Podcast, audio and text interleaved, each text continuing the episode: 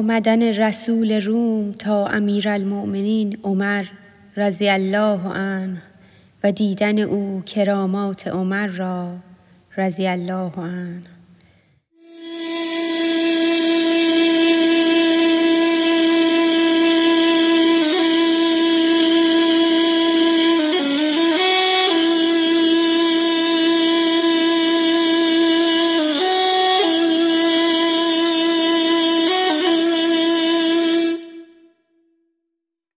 در بیان این شنو یک قصه ای تا بری از سر گفتم حصه ای.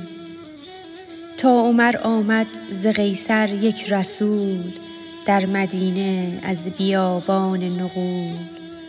گفت کو قصر خلیفه ای حشم تا من اسب و رخت را آنجا کشم.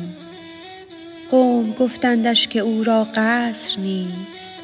مر عمر را قصر، جان روشنی ست گرچه از میری ورا آوازه ایست همچو درویشان مر او را کازه ایست ای برادر چون ببینی قصر او چونک در چشم دلت رسته‌ست مو. چشم دل از مو و علت پاک آر وانگهان دیدار قصرش چشم دار. هر که را هست از هوس ها جان پاک زود بیند حضرت و ایوان پاک. چون محمد پاک شد زین نار و دود هر کجا رو کرد وجه الله بود. چون رفیقی وسوسه بدخواه را کی بدانی سم وجه الله را؟ هر که را باشد ز سینه فتح باب بیند او بر چرخ دل صد آفتاب. حق پدید ست از میان دیگران همچو ماه اندر میان اختران.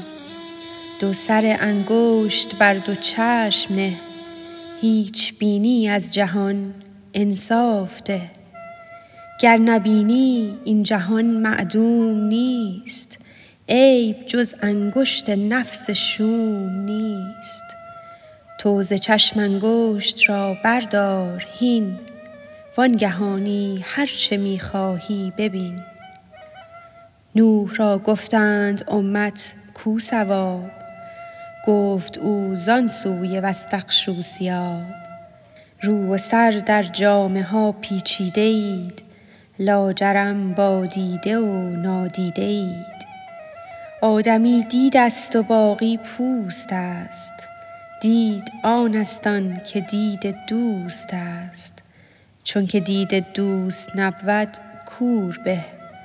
دوست کو باقی نباشد دور به. چون رسول روم این الفاظ تر در سماع آورد شد مشتاق تر دیده را بر جستن عمر گماشت. رخت را و اسب را ضایع گذاشت.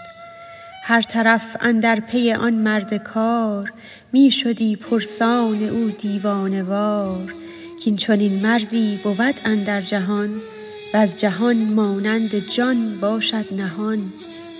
جست او را تاش چون بنده بود لاجرم جوینده یابنده بود. دید اعرابی زنی او را دخیل گفت عمر نک به زیر آن نخیل. زیر خرمابن ز خلقان او جدا زیر سایه خفته بین سایه خدا.